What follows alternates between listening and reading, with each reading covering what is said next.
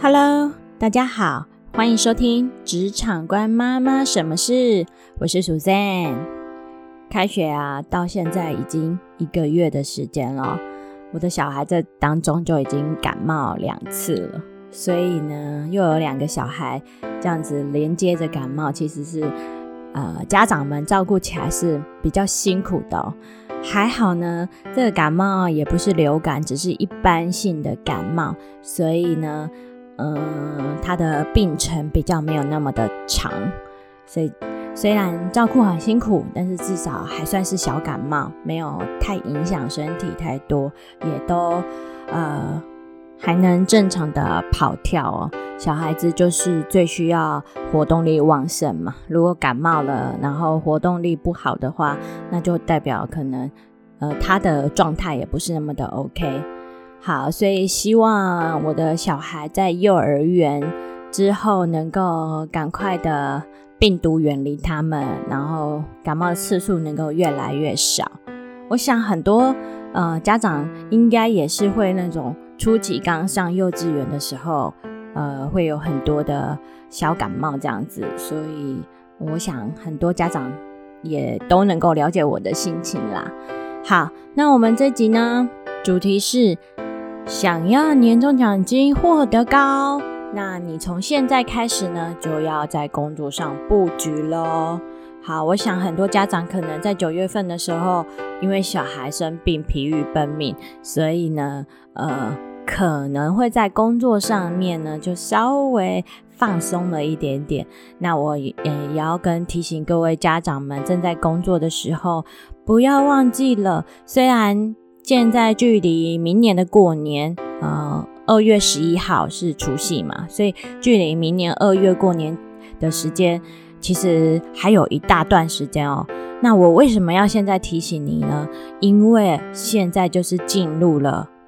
最后的一段的年终绩效考核了，所以呢，你一定要把握呃后半段的一个冲刺。那什么时间点就要冲刺你的年终奖金呢？就是现在了。所以呢，呃，不要因为家庭，然后你就疏于你的工作的表现哦。所以千万不要忘记了，这段时间开始是你正要开始努力的时刻了。好，那一般来讲的话，大公司的话，他们可能都会有完整的绩效的他们评估方式嘛。那每一家公司的绩效评估方式，呃，都略有不同。那有些公司呢，嗯，可能是用等级的评价法啦，或者是可能你也常听过的三百六十度呃绩效的评估法啦，或者是说。呃，他们的强制比例法等等等等的，嗯，可能近两年比较红的 OKR 的评定的方式呢，呃，也是会有的。那就看你们公司采取的是哪一种。那不管的是呃绩效评估方式是呃用哪一种的方式哦，一般来讲哦，呃大公司因为有比较完善的绩效考核，所以上半年度跟下半年度的绩效考核都是一样重要的。那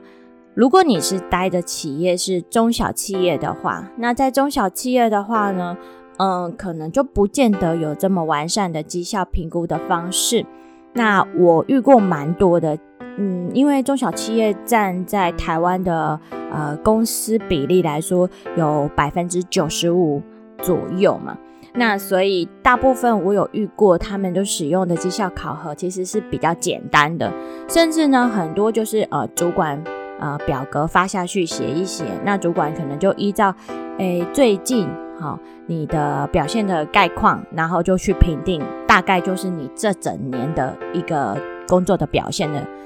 能力，然后他直接这样子去评估，所以蛮多主管是会有所谓的一个月晕效应呢。那有些人可能会问我说，诶，什么是月晕效应呢？所谓的月晕效应呢，它就是属于一种心理的范畴，那是他们的一个属呃专业哦。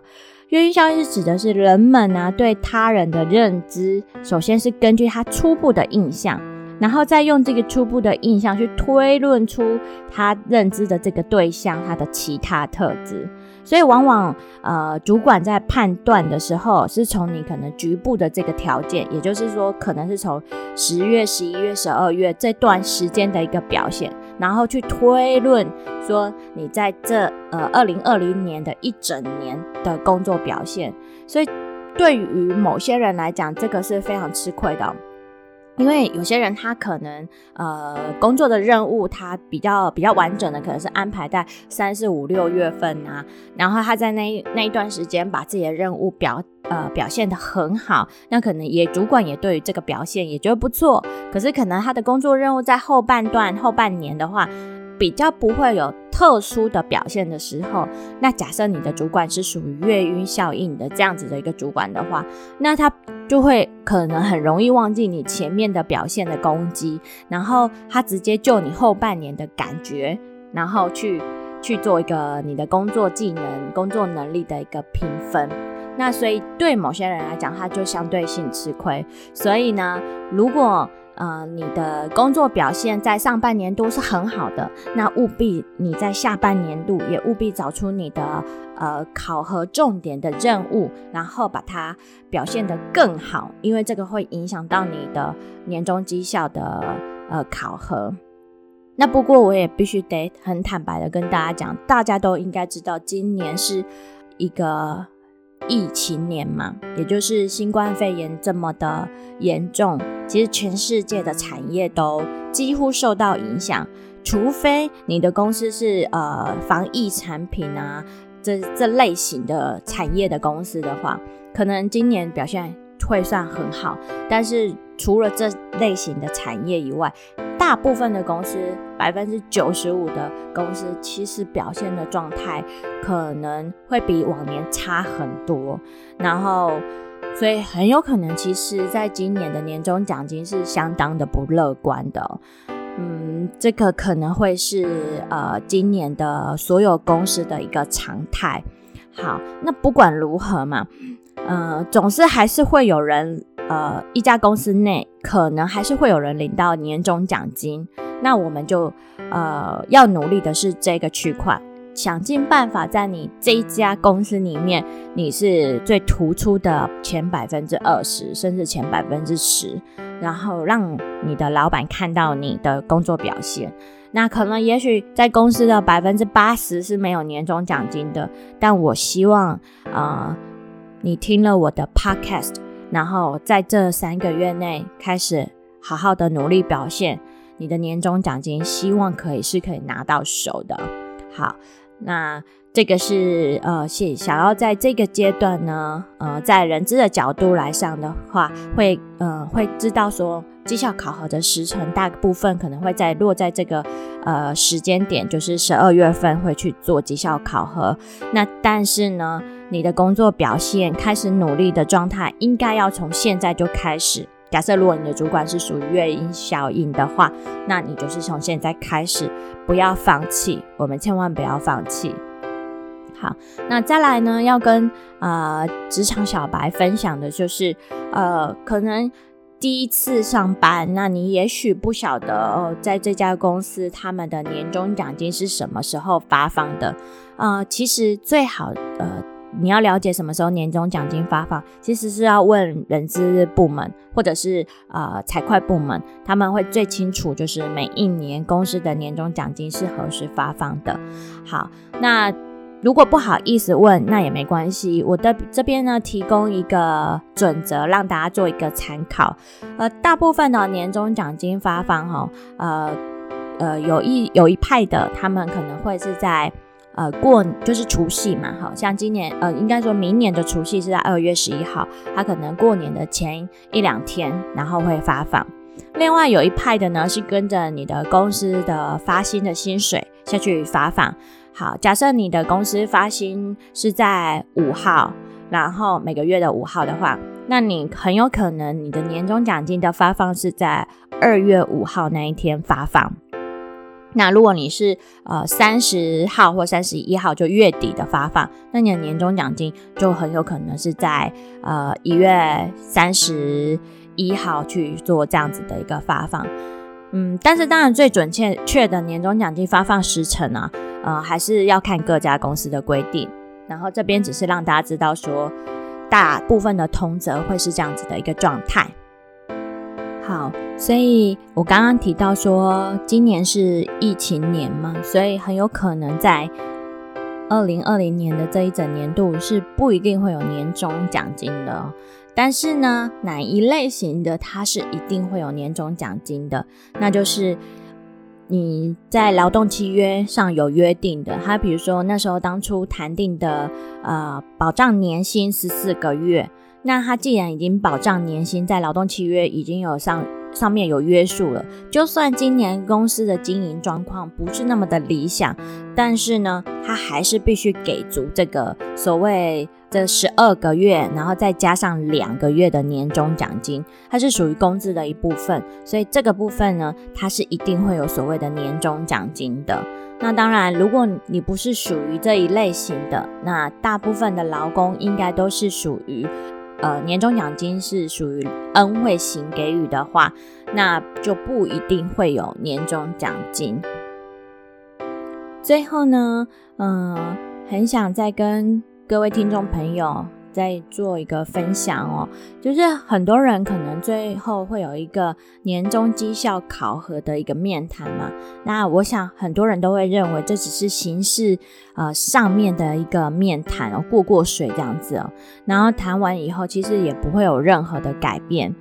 但是我想要跟各位分享的是，因为你好不容易一整年，然后有这样子的一个跟主管坐下来谈的一个机会哦。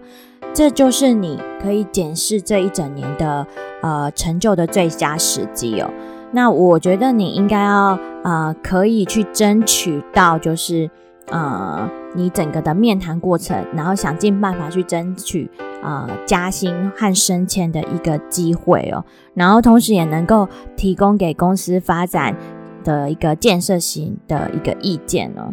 所以我觉得坐下来谈，首先以第一个步骤，你可以跟你的主管一起回顾，就是你过去定定的一个目标。那你们整理一下这个目标，你们一个达成的状况。那如果达成率很高，其实我觉得相对主管在对于你在这一整年的一个评价来说，应该也会算是蛮满意的。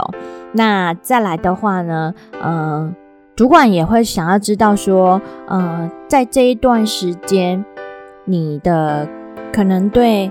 呃公司不满的地方，那你也适时的去给公司呃做这方面的一个回馈。当然不满的地方啊，呃最好在话语上面你要能够做一个呃良好的包装哦，而不是直接直接一昧很负面的去做这样子的一个批评哦。所以，呃，在跟主管呃沟通的时候，一定要有技巧性的去说明。好，那如果你觉得你没办法有技巧性的说明，那还不如不要说会比较好一点。那再来的话呢，呃，同时你可以给主管知道说，有什么样的方式其实是最能够激励你的。好，比如说我们刚刚讲到加薪啊和升迁啊，嗯，也可以跟主管这样子带到，然后看主管的想法是什么。那他可能也许认为说，哎，你还不到加薪升迁的一个时候，那甚至你可以在这时候去追问他说，那这样子要怎么样子才能够呃达成主管的一个期待值，然后让他可以。呃，在这方面可以给予你一定的一个帮助，所以在这个面谈过程，我觉得是可以把握呃这个区块，呃，而不是很消极被动的去让主管去